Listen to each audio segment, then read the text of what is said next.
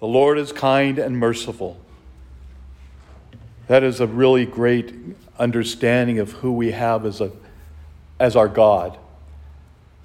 So often we hear of God being this violent individual who's going to rain condemnation on the world.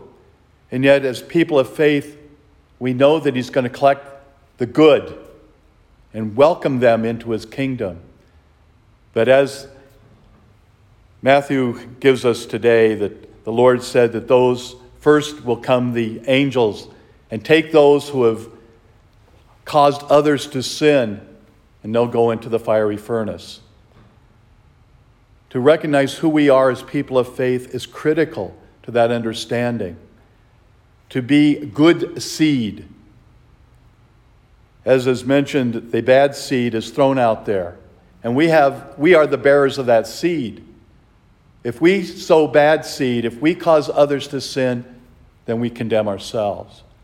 But if we do the best we can and help lead others to Christ, then we're going to be glorified. And that's the real critical part of who we are as people of faith, is to help lead others back into the faith. Help them to see the grace and power of God in their lives. That God loves them, He cares for them, and He wants them to be part of His community, the church.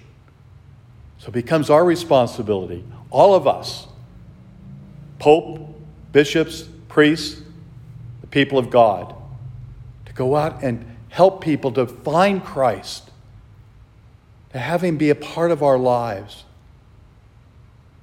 May we be open to that Spirit working within our own existence to recognize who we are as the church, asking others to join us to be part of that church, the body of Christ.